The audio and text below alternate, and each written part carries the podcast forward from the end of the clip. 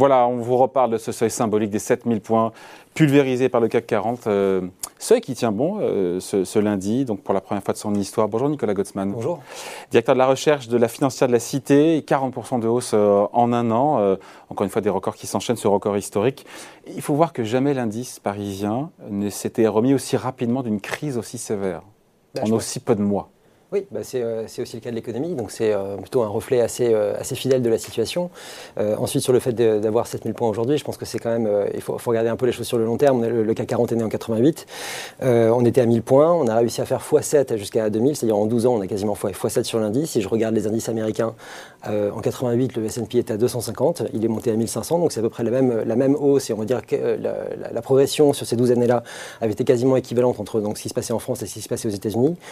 ensuite, on est on a réussi à réatteindre à peu près ces niveaux euh, juste avant la, crise de 2008, également en France et aux États-Unis. Et ensuite, on voit qu'il y a eu un décrochage qui s'est matérialisé, euh, qui, est, abyssal entre euh, ce qui est la situation française et européenne au sens large et, celle des États-Unis. Parce que le S&P, depuis 2008, maintenant il est à 4005 et en gros il, a fait, il est trois fois plus élevé que ce qu'il était en 2008, alors que nous, en France, on revient simplement au niveau d'il y a 20 ans. Donc on a encore quasiment, enfin on a encore trois fois à faire le chemin du S&P pour pouvoir arriver justement au niveau qu'il a, qu'il a atteint aujourd'hui. Donc on voit qu'il y a vraiment une différence qui est fondamentale euh, entre ce qui s'est passé aux États-Unis, ce qui s'est passé en Europe. Euh, ça, c'est clairement pour moi euh, le résultat des politiques macroéconomiques qui ont été mises en place des deux côtés de l'Atlantique. Et on voit que, en fait, simplement le, fait qu'on soit revenu à 7000 points, c'est sans doute aussi parce que la Banque Centrale Européenne a commencé à appliquer, on va dire, une doctrine qui est un peu différente de celle qu'elle avait appliquée les dix dernières années et qu'elle a été justement beaucoup plus proactive et que ça nous donne une visibilité plus importante pour la suite, d'où la situation actuelle sur les marchés. Ouais. Après, encore une fois, il y a tous ces records dans le monde, tous ces bourses qui sont au plus haut. Même le resserrement monétaire euh, initié par, par la Fed n'effraie pas les marchés. Est-ce que certains vont se dire, 7000 points, est-ce que c'est pas le retour de l'exubérance irrationnelle pour vous? Non, on est, c'est un retour. Euh, non, je crois pas, pas, Je crois pas encore une fois. On, est, on est, simplement revenu au niveau d'il y a 20 ans. Donc, euh, et si je compare ensuite dans ces, dans ces modèles d'évaluation des, des, actions, en fait, il y a une prise en compte des taux d'intérêt. il y a 20 ans, on avait des taux d'intérêt qui étaient entre 6 et 7 Et donc aujourd'hui, avec des taux à 0 en fait, finalement, la valorisation actuelle du CAC 40 est moins élevée qu'elle était il y a 20 ans, justement par le jeu des, taux d'intérêt.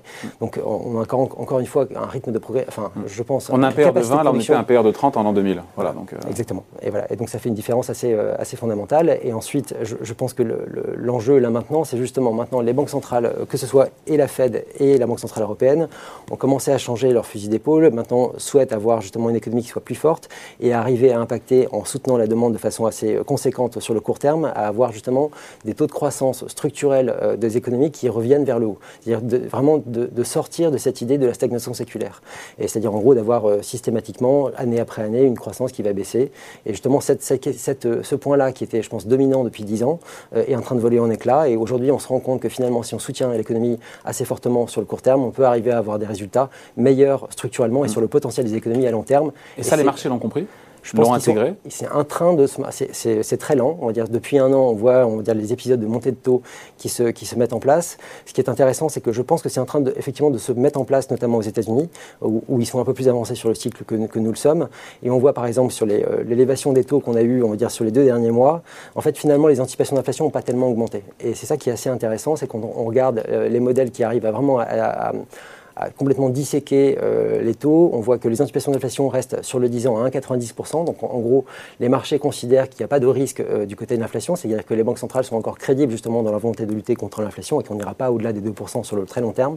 Par contre, on voit des, euh, des, composants qui concernent plus la croissance réelle qui sont en train de monter. Et justement, ça veut dire que d'une part, que les, taux enfin, les, les, marchés considèrent que les, les, banques centrales seront en capacité, on va dire dans, quelques années, de pouvoir remonter leurs taux sans que ça puisse impacter la croissance et d'avoir justement donc une normalisation de la situation et donc encore une fois des croissances plus fortes à l'avenir. Ce qui explique que cette perspective encore une fois de resserrement monétaire, tapering d'un côté et puis ensuite hausse de taux qui viendra notamment aux États-Unis, ne trouble pas plus que ça les investisseurs parce que pendant bah, très longtemps on se disait bon le, tapering ça va faire flipper, si jamais il y a des hausses de taux en même temps aussi bon a priori non. Euh. C'est ça, c'est en fait tout dépend du niveau de la croissance, c'est quelque chose qui doit être euh, la hausse des taux elle est un problème que voilà, c'est pas en absolu, c'est relativement à la croissance. Si on a une croissance qui permet de supporter des taux élevés, et eh ben très bien. Et je pense que tout le monde sera content. Si on a des taux un peu plus élevés, les banques sont plus contentes. Il y a plein, d'autres entreprises qui sont contentes d'avoir des taux un peu plus élevés qu'aujourd'hui, mais avec justement une croissance qui soit suffisamment forte pour pouvoir justement rendre cette, ces taux-là soutenables dans le temps. Et ce qui s'est passé, on va dire depuis 10 ans maintenant, c'est qu'on relevait les taux, mais avec des niveaux de croissance qui n'étaient pas suffisants pour pouvoir permettre justement cette relevée des taux. Et du coup, en fait, on, revenait à une situation où la croissance eh ben, baissait parce qu'on n'était pas en capacité de, l'absorber. Et ce, ce, processus-là, il est en train de s'inverser actuellement. Et tout l'enjeu maintenant, parce qu'évidemment, il ne s'agit pas de faire de prévisions où c'est vert dans tous les sens, absolument, c'est la capacité des banques centrales de tenir justement dans le temps ce niveau de discours et de ne pas être heurté justement parce qu'on voit l'élévation de l'inflation sur le court terme là maintenant, de ne pas avoir de, de, retour de bâton, c'est-à-dire qu'ils décident finalement on va, on va abandonner, le risque est trop important, on a trop d'inflation aujourd'hui. À partir de quand, de quel moment, de quel niveau, de quel seuil est-ce que la Fed notamment, qui est en première ligne, euh, peut potentiellement se déjuger? Euh, Parce que pour l'instant, à mon avis, il n'y a pas trop de risque parce que la, la grosse progression. Si l'inflation reste à 5% pendant encore 6 mois bah, le problème, c'est que en fait, les, gros mouvements d'inflation qu'on a eus, c'était au printemps. Là, maintenant, en fait, depuis le printemps, en fait, quand on regarde mois après mois, alors le chiffre d'inflation annuel est élevé parce que toute, la composante qui s'est passée euh, au printemps est encore intégrée là-dedans. Mais par contre, les chiffres qu'on a vus ces derniers mois, en fait, sont plutôt sur la tendance euh, baissière. Donc, on va dire le risque est en train de s'amenuiser. Vraiment, le gros pic d'inflation, il a eu au printemps. Pour l'instant, ça reste élevé, mais c'est plutôt en train de décélérer. Donc, si on reste sur cette pente-là, à mon avis, il n'y a pas de risque. Et on peut même avoir une situation qui serait euh, un peu, euh, euh, on va dire, subversive, mais qui pourrait être intéressante. C'est que pour l'instant, la Fed a annoncé qu'elle ne leverait les taux que si l'inflation serait supérieure à 2%. Et le fait d'avoir un taux de chômage qui revient au plein emploi n'est pas suffisant. C'est-à-dire que si on avait la situation aux États-Unis, par exemple, l'année prochaine, à partir du, du, mois de juin ou du mois de juillet, on arrive à une situation qui serait proche du plein emploi. Si à ce moment-là, l'inflation serait revenue proche de 2%, ou à 2% même, peut-être un peu en dessous, comme on peut l'imaginer ça, on peut l'imaginer. On peut l'imaginer. En tout cas, c'est ce que pour l'instant, enfin, les, meilleurs prévisionnistes d'inflation pour l'instant, enfin, reconnus, sont l'équipe de la, enfin, c'est l'équipe de la Fed, c'est le Fed Staff, qui eux, pour l'instant, anticipent un retour dans l'inflation à 2% en fin d'année prochaine, hmm. et à 2%, ou même voire un petit peu en dessous. Hmm. Si jamais cette situation-là se matérialise, ça voudrait dire que la Fed serait en situation d'avoir une inflation à 2%, en situation de plein emploi, mais ça ne suffirait toujours pas à provoquer une hausse des taux. Pour provoquer la hausse des taux, il faudrait avoir une inflation qui soit effectivement au-dessus de 2%. Et donc, si jamais la, baisse qu'on pourrait avoir, on va dire, qui va se matérialiser à partir du mois de mars, sans doute de l'année prochaine, sur l'inflation en termes, en termes annuels, euh, est suffisamment forte, on reviendrait à une inflation proche de 2%. Et on pourrait encore attendre encore un petit peu pour avoir la hausse des taux. Et donc, on l'aurait en 2023, cette première hausse de taux, ce qui est plus ou moins le, ce qui est pour l'instant euh, plus ou moins le, scénario de la Fed et euh, également pour la BCE, mais plus tard.